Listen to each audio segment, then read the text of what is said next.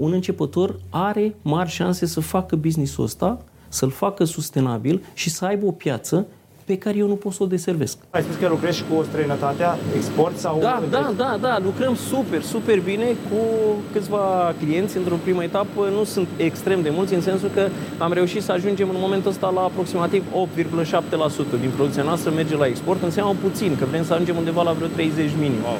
Mă întreb, uite, un uh, potențial client al meu care ne urmărește în momentul ăsta, are nevoie de produsele mele. Cum află de unde să și le achiziționeze. Cine reușește chestiunea asta, cu ghilimele, are lumea la picioare. Cine nu e condamnat la singurătate. Da? Și când ești condamnat la singurătate, te adresezi unui segment foarte îngust de clienți și s-ar putea să apreciezi singur produsele, iar într-un interval relativ scurt de timp să dispari. Ce îi recomanda unui antreprenor la început de drum, indiferent de vârsta pe care o are? Fiecare 18, 19, 20 de ani sau uh, 50, 60 de ani?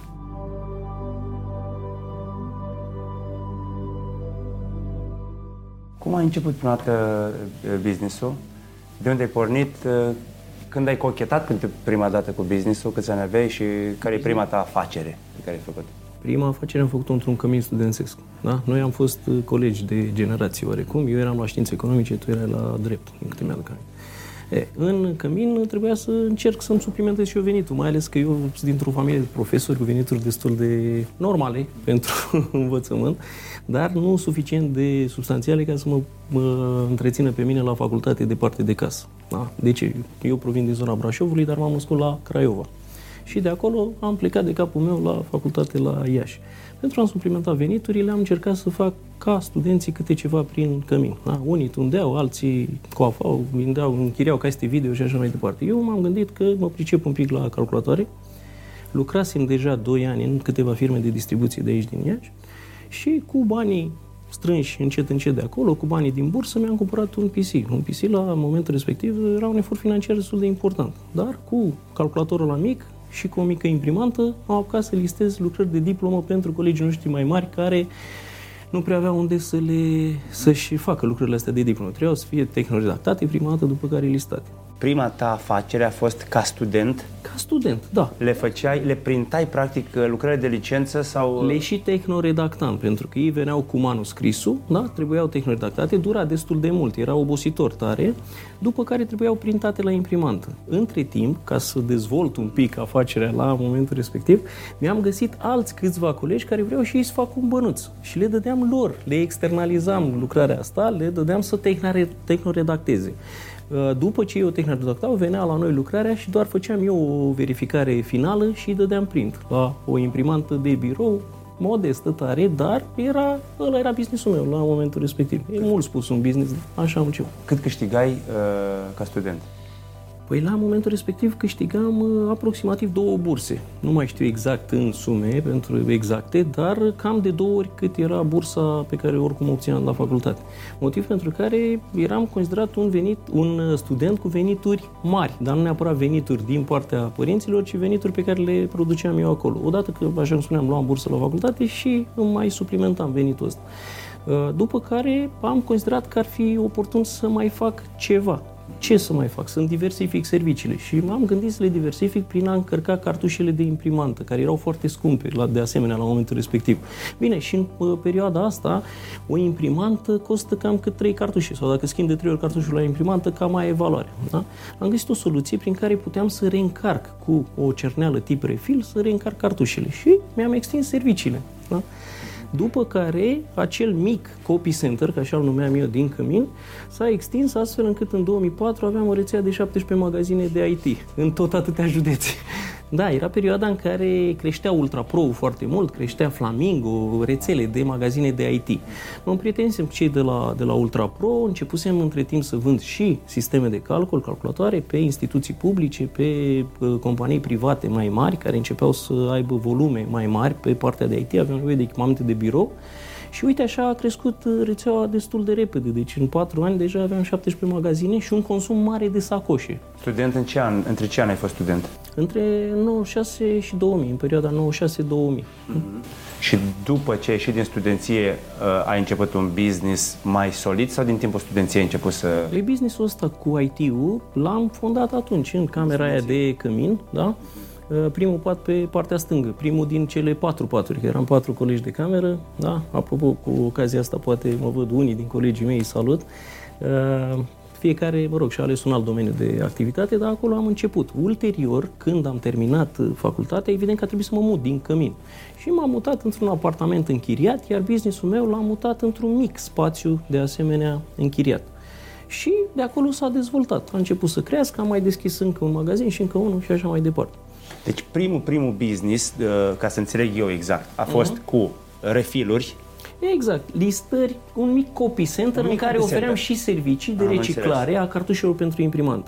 Astfel încât rețeaua mea de magazine de birou, de birotică ulterior, o promovam ca fiind o soluție de Uh, printare și copiere, soluții, echipamente pentru printare și copiere. Și acum, uh, Artist Design se cheamă Artist IT Solution, este o companie care este specializată în sisteme de printare și copiere, plus echipamente de calcul, sigur, software și așa mai departe, alte soluții asociate. Dar accentul cade și în momentul ăsta, după 22 de ani, tot pe soluții de printare și copiere. Altfel spus, am încercat să aprofundăm domeniul. Dacă se poate să nu facem de toate, să facem mai puțin, dar să cunoaștem absolut tot ce se poate despre acest domeniu și să oferim soluții profesionale, soluții care să ajute clienții să aibă o calitate mai bună a tiparului și cu un preț cât mai convenabil.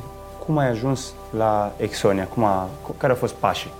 Păi Exonia a apărut ca o necesitate, pentru că în alea 17 magazine pe care le aveam, consumam multe sacoșe și erau albe, simple, neimprimate, pe care le cumpăram din niște angrouri, da? la momentul ăla.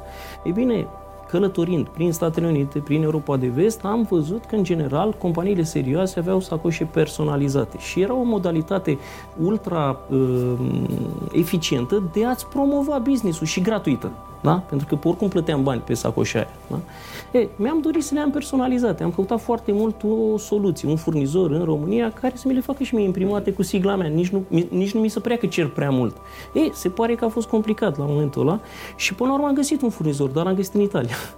După care, departe, distanță mare, prețul, că ei aveau altă putere de cumpărare pe acolo, prețurile erau destul de ridicate și am considerat că ar fi oportun să găsesc o soluție, o alternativă. Și am mai căutat-o mai prin apropiere și am găsit-o prin uh, Istanbul, în Turcia. În România tot n-am găsit-o, pentru că ce am găsit pe piața românească atunci erau niște soluții de slabă, slabă calitate. Adică imprimarea pe plastic nu era una calitativă. Și am spus, doamne, decât să le am uh, imprimate urât și necorespunzător, care să nu mă reprezinte, mai bine le las albe momentan. Da? Bun, am găsit în Turcia un alt furnizor, nefiind în Uniunea Europeană, Uh, transferul, importul era mai greoi, cantitățile pe, de care aveam eu nevoie erau destul de mari pentru mine, dar nu uh, ocupau un camion complet, de exemplu, trebuia să facem grupaje. Uh, transferam greu marfa din Turcia, dura câteodată câte trei săptămâni până reușeam să găsim un grupaj să putem aduce sacoșile de care aveam eu nevoie în magazin. Și atunci am ajuns la concluzia că dificultatea asta pe care eu am întâmpinat-o pentru a găsi o soluție, de fapt ar putea să reprezinte o oportunitate de business. Pentru că s-ar putea să fie evident și alți oameni de afaceri care să lucreze în zona de retail și care să aibă nevoie de sacoșe personalizate.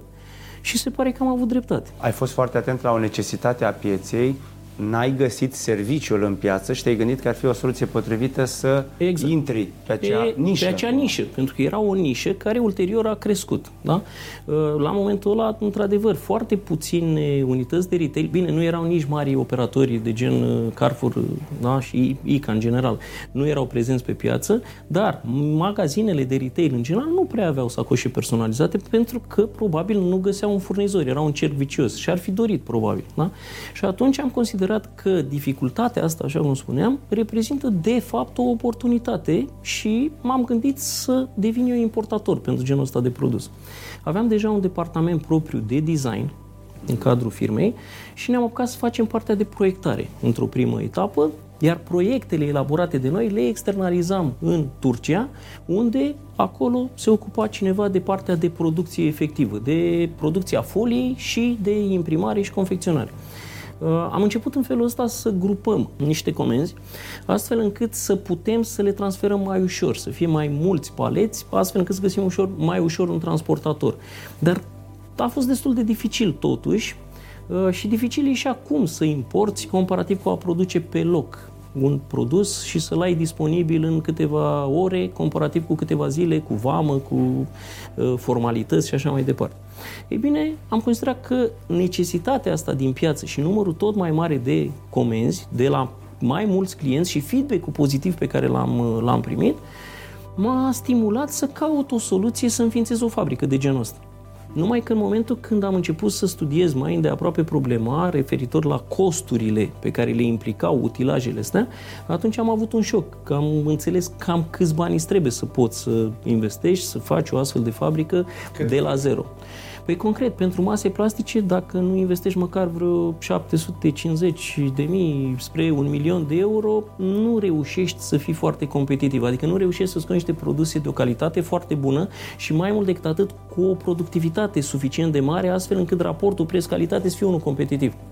Și mai mult decât atât, mai ales în perioada asta, noi nu, ne, uh, nu, nu avem concurenți numai pe plan local sau național concurenții noștri sunt toată Europa, pentru că este foarte ușor de data asta, în 2020-2021, să transferi mărfuri din Italia către România, de exemplu.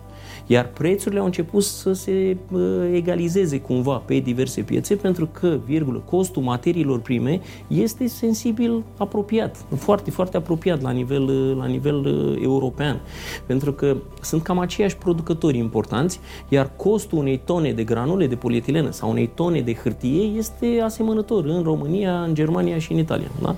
Și atunci, pentru un client important din România, de exemplu, noi concurăm, poate cu un producător de sacoșe din hârtie din Grecia și cu unul din Italia.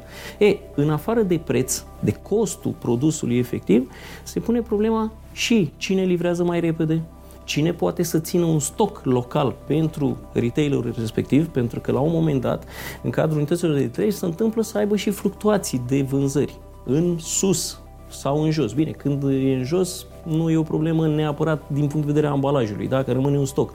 Dar dacă îți cresc vânzările brusc și nu ai ambalaj și când dai telefon la furnizorul tău, ăla îți spune că poate să te ajute, dar peste vreo lună jumate, atunci se cheamă că ai o problemă. Și din perspectiva asta e bine să ai un producător local care să poată să reacționeze mult mai rapid și eventual într-un interval scurt de timp poate nu să-ți livreze întreaga cantitate de care ai nevoie, dar măcar un parțial. O întrebare. Crezi că are vreo șansă un începător în zona de, mase, de producție de mase plastice uh, să concureze cu tine? Teoretic da, Teoretic, da, dar e destul de, de dificil. Apropo, noi în, ultima, noi în ultima perioadă punem foarte mare accent pe producția de ambalaje din hârtie, ambalaje biodegradabile din hârtie și aici, iarăși, din păcate, costurile sunt și mai mari în ceea ce privește echipamentele, tehnologia. Uh, însă, un începător are mari șanse să facă business-ul ăsta să-l facă sustenabil și să aibă o piață pe care eu nu pot să o deservesc, de exemplu. Cum ar fi niște clienți care au consumuri mici spre medii. De ce? Pentru că noi avem linii industriale și o să vă invit în secție să vedeți cam cum arată liniile pe care procesăm. Sunt niște linii uh, industriale cu o productivitate extraordinar de mare. Bineînțeles că sunt și extrem de scumpe, dar uh, modul în care au fost concepute aceste linii le-a făcut să fie extrem de productive. Da? Prețul este foarte competitiv, dar viteza mare de lucru care ne permite să avem costul ăla foarte bun, nu ne permite să producem, de exemplu, 1000 de bucăți de sacoșe din hârtie pentru cineva care ar avea nevoie de 1000 de bucăți de sacoșe personalizate. Din păcate, nu putem să-l servim nici dacă solicită 3000 de bucăți. Da? Minimul comenzii pe care noi putem să o procesăm pe această linie performantă este de 5000 de bucăți și pe care le facem în câteva minute. Deci, micii cu micii, mari cu mari. Cam da, cam da. Și pentru a putea să, să, să ai o soluție competitivă pentru utilizatorii, pentru consumatorii cu volume mai mari, nu ai nicio șansă cu niște echipamente care sunt destinate producției mici. Pentru că aici îți trebuie preț și ca să ai preț îți trebuie ca în unitatea de timp să ai o productivitate cât mai mare, să scoți cât mai multe bucăți pe minut. Iar chestiunea asta nu se poate decât cu niște echipamente ultra performante care necesită o investiție mai consistentă. Aici e partea de imprimare. Rolele se aprovizionează prin uh, flux în capătul celălalt al halei. Sunt montate pe mașină cu un uh, motosivuitor cu clamp. Aici o rolă mai mică, dar în general rolele au aproximativ 1,2 uh, tone, da? care se montează pe mașina asta. După care urmează fluxul de imprimare. Putem imprima până la 12 culori concomitent și cu o viteză de aproximativ 400-450 de metri pe minut uzual. Asta înseamnă, la o lățime de un metru jumătate, avem posibilitatea să mergem până la 700 de metri pe minut imprimat, ceea ce înseamnă o productivitate foarte mare. Din păcate, un echipament de genul ăsta se învârte pe la un milion de euro numai modulul de imprimare. Da? În schimb, da, e foarte performant. Ne permite să imprimăm într-o perioadă scurtă de timp o cantitate foarte mare de produs. Da? Foarte, foarte, foarte. Ulterior, aici se face o schimbare de format în momentul ăsta, pentru că trecem de pe un format de restaurant Uh, uite, ala, uh, cam așa arată noile produse pentru colegul nostru de breaslă, domnul Ibrahim. Da, ei au schimbat un pic la capitolul branding și folosesc roșu, apropo, da? Mado, gustos, rapid, autentic și proaspăt. Salut, Ibrahim! Lanțul de restaurante care aparține lui Ibrahim și care e prietenul meu și pe care îl respect foarte mult. Așa cum spuneam, aici avem o mașină care este un robot complet de confecționare, în sensul că o sacoșe, de exemplu, de hârtie, din asta de care confecționăm aici, în mod normal se produce pe alte patru mașini, dacă sunt variante mai ieftine. Avem mai multe role de rulatoare cu diverse substraturi, diverse tipuri de hârtie, aluminiu, polietilenă biodegradabilă și așa mai departe. După care avem alte role care formează întăritura de la mâner sau chiar mânerele, cum e cazul acolo, mânere personalizate negre în cazul ăsta. Iar aici sunt rolele pentru întăritura de la mâner, da?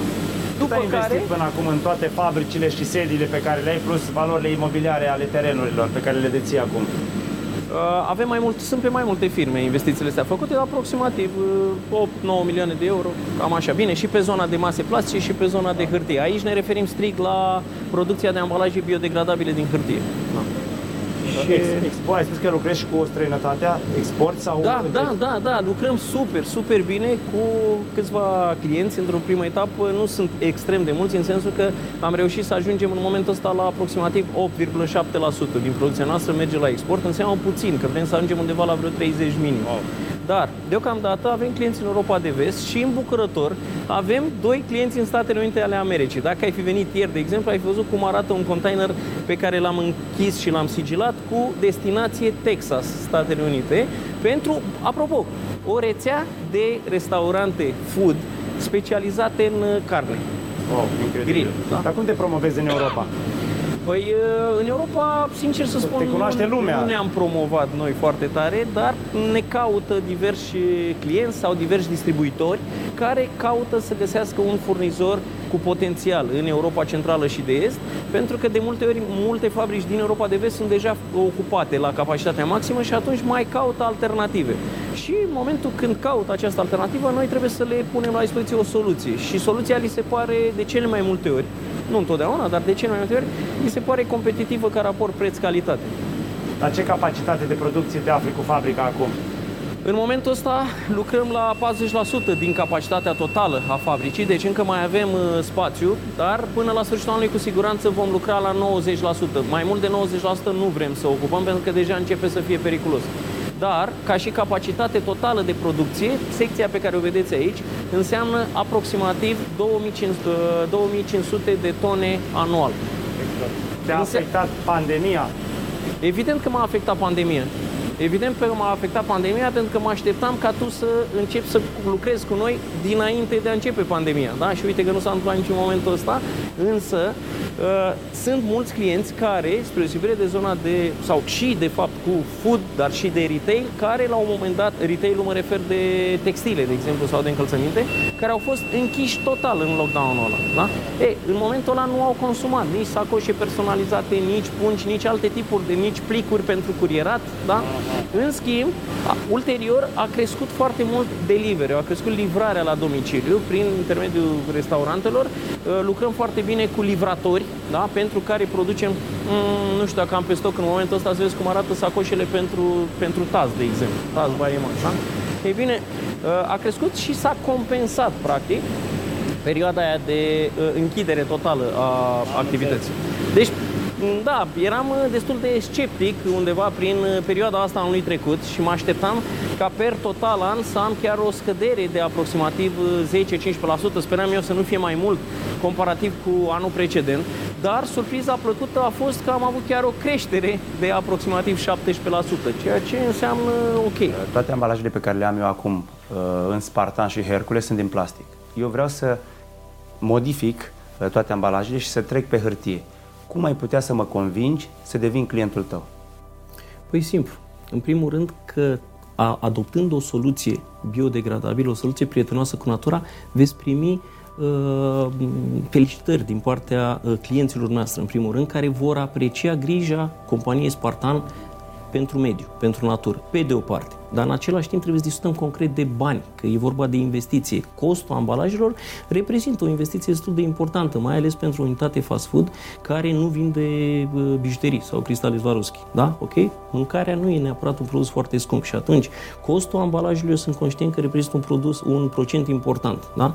Bun, în schimb, sacoșele de plastic, de exemplu, pe care le folosiți dumneavoastră, au un cost. Care cost, apropo, în ultimele patru luni, a crescut cu aproximativ 50%, pentru că, la nivel mondial, a crescut costul granulelor din polietilenă post, și costul tuturor produselor derivate din petrol. Prin urmare, costul oricum va crescut. Da? În afară de costul ăla al unei sacoșe, care în medie costă aproximativ 0,25 RON, da?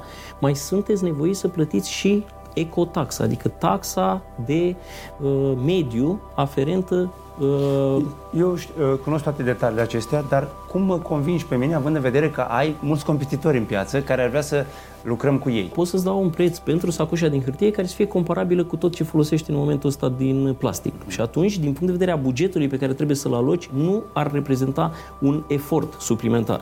A, comparativ cu alții? Da, comparativ cu alții, de exemplu, putem să-ți dăm o sacoșe care să aibă niște elemente grafice sau niște elemente constructive care să fie diferite și pe care alții să nu le poată face. Pentru că pentru unele, de exemplu, am patent, da? pentru că am inventat, am încercat să inovăm un pic în domeniul ăsta și o să-ți dau un uh, simplu exemplu. Da? Uite, sacoșa asta de aici care are niște mânere personalizate cu site-ul clientului sau cu logo-ul clientului pe mâner, reprezintă un patent Exonia, nu mai poate fi ofertată de nimeni. Deci am elemente diferențiatoare, iar ambalajul trebuie să te ajute să te diferențiezi și de alți competitori în același domeniu al tău de activitate. Da? Uh, am fost în, uh, în Olanda, în Dubai, în America și am mâncat de la un brand care se numește Five Guys Burger. Five Guys Burger nu are sacoșe personalizate și au ajuns la o mie de uh, locații. Sunt foarte mari. Acum te întreb, ce îi spune unui antreprenor la început de drum care vrea să deschidă o unitate, fie de fast food, fie de haine și așa mai departe, care spune că nu e nevoie să-și personalizeze sacoșele. De ce e nevoie să-ți personalizezi uh, acest ambalaj sau ambalajele în general? Eu aș recomanda să abordeze, să, să, să încerce să utilizeze orice soluție prin care să-și facă vizibil brandul.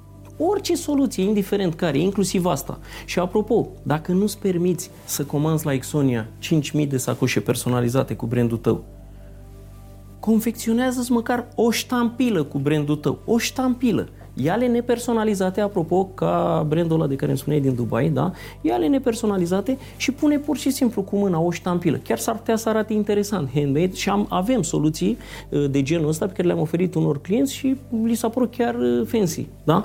Deci există o variantă de personalizare în tiraje mici care este și 100% gratuită, apropo. Dar, revenind la întrebarea ta anterioară, un antreprenor la început de drum poate să facă o investiție mai mică în niște utilaje care nu sunt neapărat neapărat atât de performante din punct de vedere a productivității, dar poate să producă niște sacoșe sau niște pungi da, pentru a ambala produse alimentare în tiraje mai mici, iar cererea este imensă tocmai pentru că sunt mulți antreprenori care au deschis o locație sau două la început și nu au nevoie neapărat de mii de produse sau nu au buget să aloce pentru a comanda ambalajul în tiraj foarte mare. Și pe aceștia, din păcate, nu putem să-i ajutăm decât cu sau doar cu sacoșe nepersonalizate din stoc și eventual le dăm soluția aia de care spuneam anterior de personalizare handmade, ca să zic așa. Nu? Uh ce înseamnă marketingul pentru tine și când ți-ai dat seama că marketingul uh, este cu adevărat important. Pentru că observ uh, uh, și respect faptul că uh, toți colegii tăi sunt uh, dotați cu uniforme personalizate. Și eu. Inclusiv, inclusiv tu. și eu. Da. da. Uh, când ți-ai dat seama că e uh, important marketingul? Mi s-a părut esențial marketing încă din liceu, că este motivul pentru care în momentul când am venit la facultate în Iași, Uh, apropo, concurența era destul de mare și se intra pe bază de examen, nu pe bază de, de pus dosarul. Da? Și trebuia să optăm pentru o anumită specializare. Da? Majoritatea candidaților la momentul respectiv optau pentru secția finanțe, bănci, contabilitate, da? în cadrul Facultății de Științe Economice. Eu am fost unul dintre cei care au optat din start pentru marketing. Eu am fost fascinat de modul în care, prin intermediul marketingului și a soluțiilor pe, market, pe care marketingul le pune la dispoziție, de a influența decizia de achiziție, până la urmă, a unor clienți. Într-un fel sau altul, este o, o manipulare, dacă vrei, dar într-un sens extrem de pozitiv, da?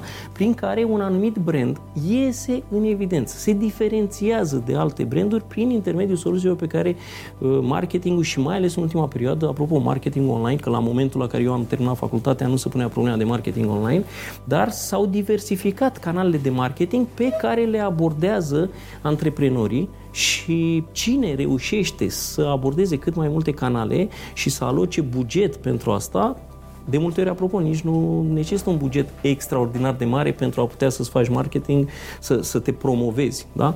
Dar cine reușește chestiunea asta, cu ghilimele, are lumea la picioare. Cine nu e condamnat la singurătate, da? Și când ești condamnat la singurătate, te adresezi unui segment foarte îngust de clienți și s-ar putea să apreciezi singur produsele, iar într-un interval relativ scurt de timp să dispari. Spune că ți-ai dat seama din liceu. Tu în liceu nu erai încă la facultate de marketing. Cine te-a influențat? Cine ți-au fost mentori? Cine ți-a explicat lucruri? Mi-ar Ai fi plăcut, un mediu? Da, mi-ar plăcut să am un mentor, mi-ar plăcut să am pe cineva care să fie experimentat în domeniul ăsta și să-mi dea detalii. Din păcate nu m-am putut consulta decât doar cu um, profesoara mea de economie din liceu la momentul respectiv, care nici ea nu știa foarte multe despre zona de marketing, în schimb era perioada în care începuseră să se difuzeze din ce în ce mai multe spoturi, uh, să nu uităm că ne referim la perioada 1994, că în 96 deja am ajuns la facultate, 94-95, era perioada de după evenimentele din decembrie, când uh, începuseră anumite companii să se promoveze, în special pe TV. Eram absolut fascinat de cum o reclamă la niște Adidas, la niște tenis, da? Uh, influența decizia de cumpărare și toată lumea căuta disperat în toate magazinele modelul ăla care se promova pe TV. Mi s-a părut o chestie absolut fascinantă da? chestiunea da, asta. Ai simțit-o atunci? Am simțit-o ai atunci. Uh, legătura. Foarte mulți, uh, nici eu, nu facem legătura atât de evident uh, precum povestești tu. Mi s-a părut fascinant că veneau o multitudine de produse ieftine în paranteză, și proaste, din Turcia, de încălțat, de îmbrăcat, bluși din aia cu care dacă te îmbrăcai rămânea albastru pe picioare și așa mai departe, da?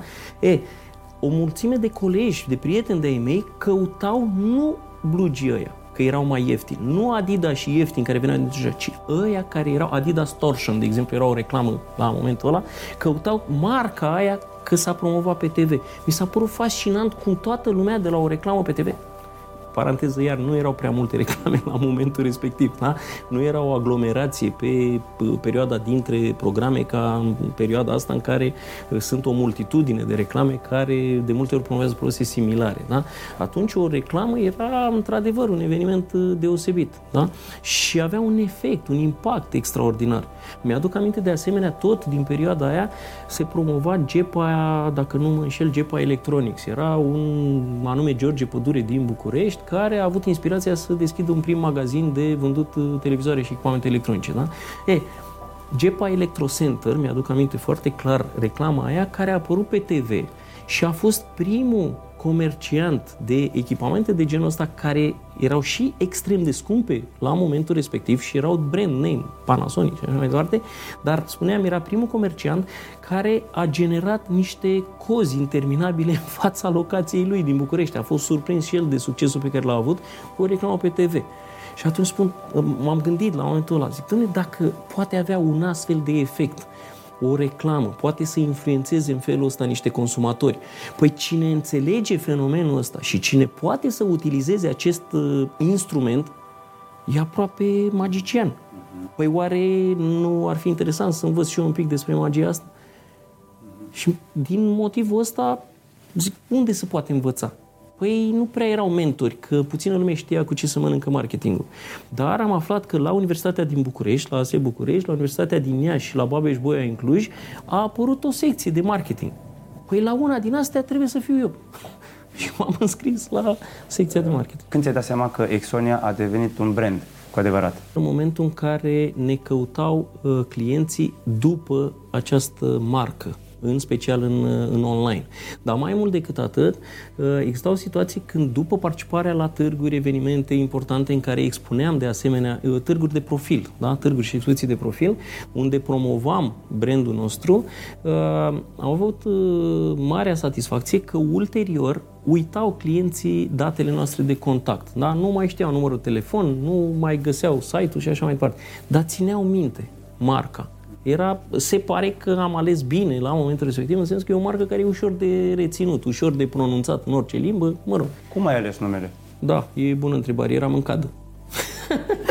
Serios. M-am gândit foarte mult la o denumire. Am făcut un, o listă cu denumiri pe care le-am considerat cât mai potrivite, să fie suficient de scurte, să fie ușor de pronunțat, să fie recunoscibile, să poată să fie diferențiabilă comparativ cu alta, să, să, să nu însemne neapărat un domeniu, să nu se refere la un anumit domeniu care să-mi restrângă ulterior posibilitatea de a face business sub brandul respectiv, pentru că mă gândeam inclusiv la niște sub-branduri și așa mai departe. E bine, am făcut o listă da? După care am început să eliminăm de pe listă pe cele pe care le consideram mai puțin uh, relevante. Am făcut un brainstorming într-o primă etapă în cadrul firmei, ulterior și cu niște clienți pe care i-am rugat să aleagă care denumire li se pare mai ușor de reținut de acolo, adică le dădeam să citească lista, după care ascundeam lista și încercam să întrebăm uh, pe care au reținut-o dintre denumirile propuse, 3-4 denumiri. La clienți? Inclusiv clienți, da, da, da, da, da, da, da. Da, pentru că n-am folosit de la început această denumire. Da? Marca Exonia a fost o, o, o marcă, am înregistrat-o ca marcă uh, 5 ani mai târziu. Da? De, la momentul la care am înființat firma. Inițial, uh, compania noastră se chema Reclama Shop. Am gândit-o ca un magazin de reclame, așa cum îi spune și denumirea. Uh, paranteză, brandul ăla încă uh, e cunoscut pe piață, încă foarte mulți își aduc aminte de marca asta și care este o marcă în portofoliul nostru, pe care nu o mai folosim în momentul ăsta, dar era o marcă înregistrată încă de la momentul respectiv. Am gândit-o ca un magazin de reclame în care încercam, am uh, considerat că ar fi oportun să oferim clienților mai multe soluții pe zona asta de aplicații de marketing. Da? Adică firme luminoase, inscripționări de mașini și așa mai departe, o mulțime de soluții de genul ăsta. Iar la momentul ăla mi-am imaginat un magazin de reclame de care nici în momentul ăsta nu prea sunt multe, din câte știu. În sensul că, așa cum, de exemplu, este un magazin de mobilă unde te duci și vezi diverse tipuri de mobilier. Este un magazin de corpuri de iluminat, de exemplu, în care vezi 100.000 de lustre și ți și pe aia care îți place. Da? E, un magazin de reclame luminoase, unde te duci să vezi? Da? Te duci eventual la o firmă care îți povestește așa, dă din mâini, domnule, ți-o fac mare, frumoasă, luminoasă, dar nu arată și mie trei. N-am. Ok? Eu am vrut să fac un showroom de reclame și chiar asta am făcut. Dintre toate tipurile de produse pe care le-am promovat la momentul respectiv, pe lângă sacoșe personalizate, pentru că astea spuneam că mi-au trebuit mie la început, da? Uh, se pare că impactul cel mai mare și feedback-ul pozitiv l-am avut cu aceste sacoșe de plastic la momentul ăla și ulterior inclusiv de hârtie pe care le producem acum. Da? De ce crezi că românii în general sunt sceptici când aud cuvântul reclamă?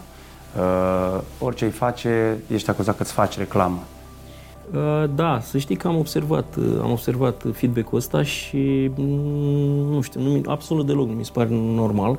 Uh, a-ți face reclamă este o chestiune absolut normală, naturală, este o, o necesitate a businessului, așa cum este o necesitate a unei persoane care a învățat mult, un specialist într-un anumit domeniu, de a se face cunoscut. Nu știu, mă gândesc acum, de exemplu, la un arhitect. Da? Păi a învățat 5 ani, 6 ani de facultate. Da? Oare ar trebui să fie acuzat că își promovează serviciile ca publicul care eventual ar avea nevoie de serviciile lui să afle că el există și că e bun pe domeniul ăla. El își face reclamă, da? Tu îți faci reclamă la uh, restaurantele fast food pe care le ai felicitări, e normal să fie așa, este, este o obligație în fișa postului tău să te ocupi de chestia asta, da? Ar fi anormal să nu faci asta.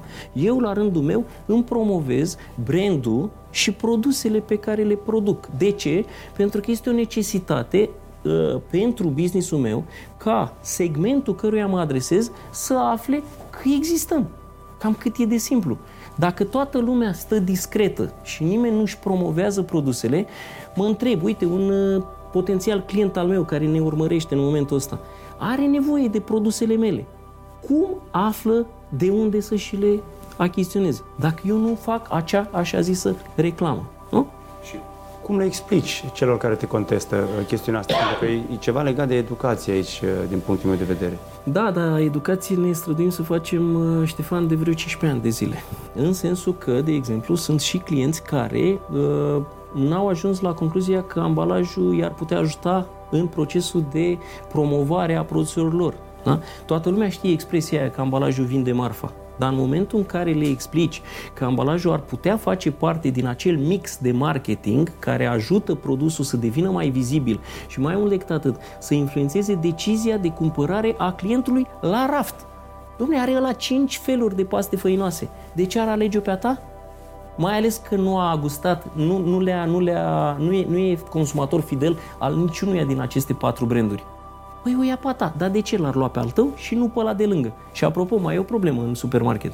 Și când prețul e asemănător, cum îl determin să-l ia pe al tău? Păi trebuie să arate într-un mod deosebit, să inspire încredere, poate chiar să inspire, uh, nu știu, o senzație de, de bună dispoziție clientului de multe ori, da? Pentru că inclusiv ambalajul poate să-ți inducă o senzație de asta sau poate să-ți facă foame la un moment dat și îl alegi pe ăla. Deci sunt multe modalități prin care designul de ambalaj este un element esențial pentru produs și poate să facă diferența între succesul și din potrivă, insuccesul sau eșecul pe piața unui produs. Dar trebuie să educăm clienții. E, tot din perspectiva asta trebuie să înțeleagă că necesitatea și antreprenorii în primul rând trebuie să înțeleagă. Da? Că acum e mai puțin important dacă uh, publicul la un moment dat consideră că a face reclamă e o chestie negativă.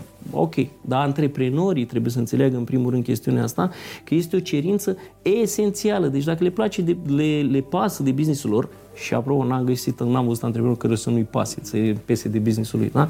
Ă, trebuie neapărat să aibă grijă de o mulțime de aspecte, de personal, de ă, partea financiară, dar și de partea asta de promovare. Este extrem de important. Care este culoarea care vinde cel mai mult din experiență? Roșu, de la distanță. Roșu vinde. Roșu vinde. Avem o mulțime de clienți care Ai spun... și capacul de la wc roșu. Deci crezi foarte mult în culoarea asta. Da, da, capacul de la wc da, nu e neapărat asortat la identitatea noastră, da? pentru că aici urmează, apropo, în showroom-ul ăsta să facem o modificare din punct de vedere vizual și să schimbăm inclusiv mobilierul, să-l asortăm la identitatea noastră corporativă. Da? Uh, însă, da, roșu, mai ales în ceea ce privește produsele alimentare, vinde și avem foarte, foarte mulți clienți care vin și ne solicită. Domnule, vreau un ambalaj să fie așa frumos, să fie, să fie cu roșu, să fie cu roșu Coca-Cola. Apropo, nu orice roșu, roșu Coca-Cola. Da? Da, deci este o culoare care fără îndoială vinde roșu, roșu portocaliu, cel puțin pentru produse alimentare. Acum depinde de aplicație. Pentru că, uite, dacă ne referim la produse IT, că tot vorbeam mai devreme, da? Uh, Hewlett Packard este o companie care a devenit celebră printr-un albastru. Dar aia este o culoare un pic mai rece pentru tehnologie, mi se pare absolut uh, potrivită. Deci codul culorilor influențează decizia de cumpărare fără doar și face. Ce îi recomanda unui antreprenor la început de drum, indiferent de vârsta pe care o are? Fiecare 18, 19, 20 de ani sau uh, 50, 60 de ani? Să-și facă temele. În momentul când vrei să te manifesti ca antreprenor, trebuie să înțelegi cu ce se mănâncă jobul ăsta, că e mai mult decât o meserie. Da? E o meserie foarte complexă. Deci să-ți faci temele. În primul rând să înțelegi care e domeniul în care vrei să te manifesti ca antreprenor și să uh, înveți cât mai multe despre domeniul ăla, să te documentezi, astfel încât să nu mergi neapărat pe mâna unor speaker motivaționali care spun do it now, asta e tot ce trebuie să faci, fă-o acum că te orientezi tu din mers și o să fie bine. Bă, nu o să fie bine, crede-mă, pentru că a lua o decizie să începi ceva nepregătit este ca și cum ți-au pus părinții la dispoziție o căruță de bani, ți-ai luat un Ferrari, da? Tu n-ai nici permis, dar îți spune unul, calcotare. Păi calcotare și s-ar putea să ajungi cu ea într-un copac în următoare 20 de minute sau într-o jumătate de oră. Da? Cam așa e și cu antreprenoriatul. Da? Mai ales când ești la început, înseamnă că ești un șofer începător. Dacă n-ai nici permis, cam care sunt șansele să ajungi de la Iași la București cu mașina pe drum și să mai, să o mai calci și tare. Da? Deci cred foarte mult în educație. Da? Și când spun educație, mă refer educația științifică, nu educația că ți-a povestit un vecin peste gard că știe el pe cineva care făcea afacere cam în felul ăla în Italia. Nu, du-te la școală. La școală. Du-te și mai citește și după școală du-te și mai înscrie-te la niște cursuri pe tema aia care s-ar putea să te intereseze. Învață marketing, învață să comunici, că s-ar putea, să, nu că s-ar putea, obligatoriu, vei comunica cu clienții tăi, vei comunica cu angajații și, apropo, asta e mega important, să poți să comunici cu angajații și să le inspiri, pe de o parte, încrederea, dar pe de altă parte, respectul, că asta e super important, dacă vrei să-i faci să lucreze pentru tine. Da? Deci, în concluzie, ai multe pe care trebuie să le înveți și dacă nu-ți faci temele, ai șanse de reușită, părerea mea, sub 0,1% și acolo dacă ești foarte norocos. Câți angajați ai acum? 128. Care e secretul să-ți menții echipele consolidate? În primul rând să-i respecti. În primul rând, oamenii trebuie să constate că îți pasă de ei și că ești alături de ei și că nu ești un șef din ăla care se uită de sus și arogant.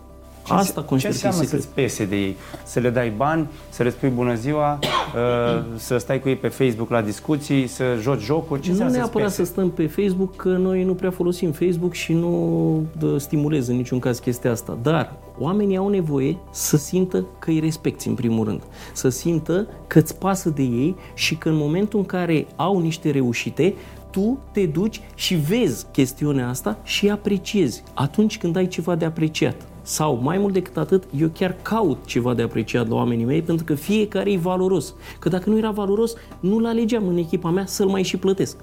Știi? Deci consider că e mega important să le arăți că îi respecti. Mai mult decât atât, da, are legătură și cu banii. Că noi venim aici la serviciu să câștigăm niște bani în firma asta. Nu suntem fundație umanitară, suntem societate comercială, știi? Și venim să câștigăm niște bani. Și ei pleacă de acasă, pe lângă că sunt pasionați de ceea ce fac și o să vezi niște uh, tipografi, de exemplu, care sunt absolut pasionați de jobul lor în fabrica mea, dar pe lângă pasiune, ei trebuie să-și plătească întreținere, au copii la școală și așa mai departe. Deci trebuie să câștige și bine, cât mai bine posibil. Iar eu le demonstrez că alături de mine, dacă facem o treabă extraordinar de bună cu echipamentele performante pe care le avem, au șanse să câștige bine, foarte bine. Ce e cel mai important? Salariu sau aprecierea? Ambele sunt uh, cel puțin la fel de importante. Pentru că un salariu mare, dar condiții proaste de lucru și lipsă a respectului sau a perspectivelor de a crește, îl demotivează pe un om și își caută o alternativă. Și mi se pare normal. Dacă ai un angajat vechi care face o gafă mare, cum îl sancționezi? Păi, în primul rând, analizăm care sunt, care, care au fost motivele pentru care el a luat decizia respectivă. Bun, proastă în cazul ăsta. Ok? Că dacă a făcut o gafă, e clar că n-a luat o decizie bună. Dar vreau să înțeleg dacă a folosit algoritmul pe care l-am implementat în firmă pentru a lua decizia aia. Și atunci consider că eșecul ăla nu mi-aparține și mie, adică schimb sistemul mai concret. Dacă, în schimb, a avut o inițiativă și a luat o decizie și a luat o proastă, nici atunci nu consider că e neapărat vina lui, ba din potrivă. Uite, a avut o inițiativă. Omul ăla trebuie stimulat să aibă inițiative și să aibă inițiative fără să aibă frica eșecului. Pentru că dacă ei stau numai cu frica eșecului, nimeni nu mai face nimic și nu mai pot să delegi din atribuțiuni, din sarcini. Da? Și atunci încep să fii one-man show, să fii tu centrezi, tu dai cu capul. Știi? Deci, în concluzie, stimulezi oamenii să vină cu soluții. Inclusiv în momentul în care au o idee poate fi și proastă. Bă, o vreau. Vreau ideea aia proastă. Pentru că din 10 idei proaste s-ar putea să găsim două superbe. Sau din, un, din 10 idei care ar putea să fie proaste, să fie două extraordinar de bune și 8 proaste. Pe alea 8 nu le implementăm. Iar dacă ia decizia totuși, la un moment dat, și iese prost, o să învățăm ceva din chestiunea asta. Și ne asumăm pierderile și mergem mai departe. Ne scuturăm și evoluăm. Asta e. Cum ai luat decizia să participi la Imperiul Leilor? Spontan. Suntem în perioada în care trebuie să creștem. Trebuie să creștem pentru că avem foarte multe solicitări, atât de pe piața internă cât și de pe piața internațională și trebuie să creștem pentru că nu mai avem foarte mult timp până vom ajunge la maximul capacității de producție ca și grad de ocupare. Motiv pentru care eu încerc să gândesc un pic proactiv. Nu mă interesează să știu ce sunt, adică bun, știu ce se întâmplă azi, dar vreau să știu ce, ce se va întâmpla peste 2 ani cu piața, în ce direcție merge. Și atunci, văzând că este o cerere din ce în ce mai mare, eu trebuie să-mi fac temele din timp. și trebuie să investesc într-un parc de utilaje tot foarte performante ca astea pe care le am acum, dar mai multe pentru a avea capacitate de producție mai mare.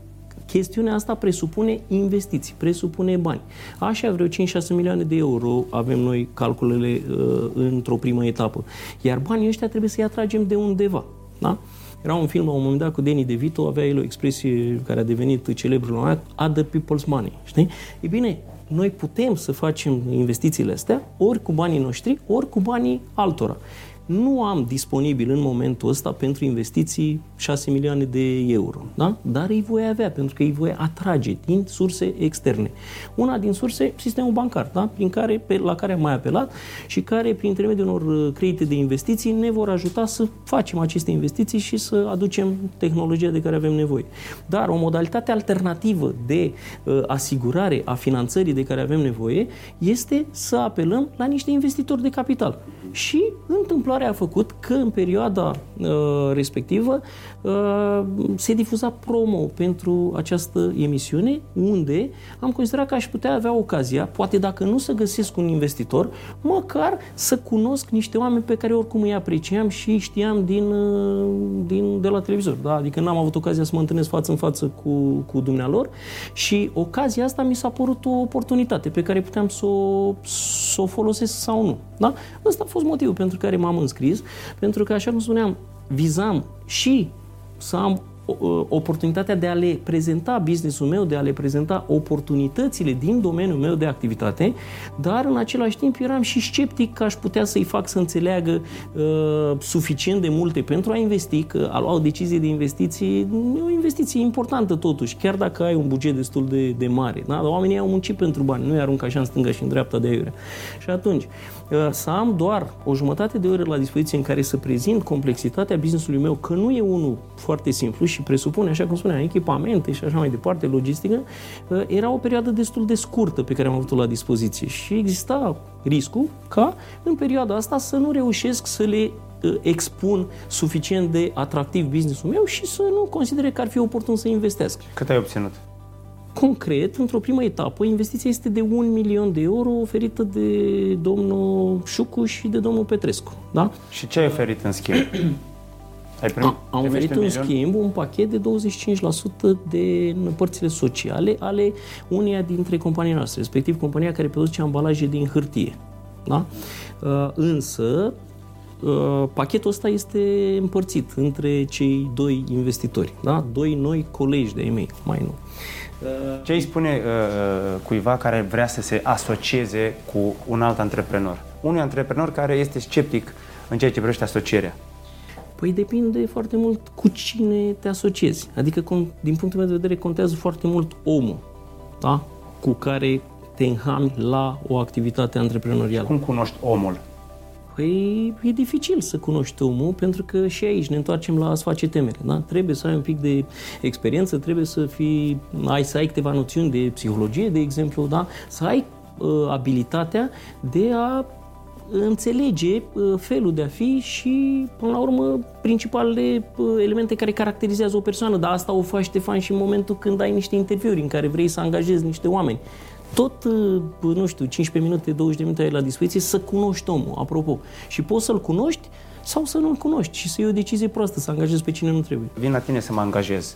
Ce îmi spui, uh, ipotetic, ce spui unui viitor coleg uh, de muncă? Cum, cum ții un interviu? Păi, în primul rând, îi prezint câteva date cu privire la noi. Deci, ă, interviul, în momentul în care se întâmplă, este o ocazie de a ne cunoaște reciproc. Eu trebuie să înțeleg dacă e persoana potrivită pentru a ocupa un anumit post în organigrama mea și de a face performanță alături de ceilalți membri ai echipei și să nu cumva să devină veriga slagă, slabă a lanțului, dar în același timp vreau ca acea persoană să evalueze compania noastră și să ajungă la concluzia că ar putea fi uh, postul potrivit ar putea fi uh, următorul pas în cariera lui, potrivit sau nu. Pentru că nu, nu neapărat uh, compania mea și posturile pe care le am eu aici disponibile sunt potrivite pentru oricine. Da? Poate pentru unul care are, nu știu, își dorește să lucreze în domeniul food, de exemplu, da? poate e un bucătar talentat sau poate are abilități pe zona asta, e greu să devină tipograf. Da? Și atunci e persoana nepotrivită. Ei bine, dacă e persoana nepotrivită, vreau să știe chestia asta. Ce înseamnă să fii antreprenor? Foarte pe scurt. Definiția antreprenorului. Ce înseamnă să fii antreprenor în România? Păi, în primul rând, consider că trebuie să fii un vizionar trebuie să visezi frumos într-o primă etapă. Da? Pentru că dacă nu visezi, nu ai nicio șansă să uh, împarți visul ăla în pași mici da? și să reușești să-ți atingi obiectivele. Dacă tu nu ai vreo idee, vreo viziune, nu-ți imaginezi nimic, evident că nu reușești să ajungi acolo, pentru că în primul rând trebuie să-ți fixezi un obiectiv. Deci, în concluzie, din punctul meu, da, antreprenorul trebuie să fie un visător, un vizionar și o persoană foarte organizată. Care este visul vieții tale acum?